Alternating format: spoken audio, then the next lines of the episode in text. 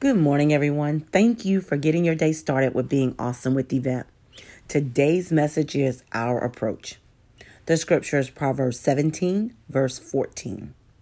Starting a quarrel is like opening a floodgate, so stop before a dispute breaks out.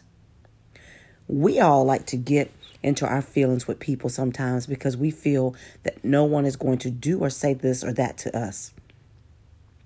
We need to pray for God to give us the wisdom to know that sometimes confronting people is not always the best answer because hurt people do nothing but hurt people.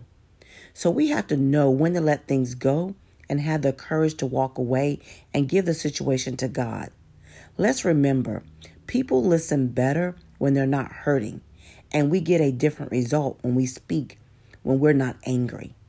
I really hope this message was uplifting and encouraging for you to want to change and do the will of God to become a stronger and better version of you. Please hit the like and subscribe button to be notified when I post the next message. Again, thank you for getting your day started with being awesome with Yvette. Have an awesome day.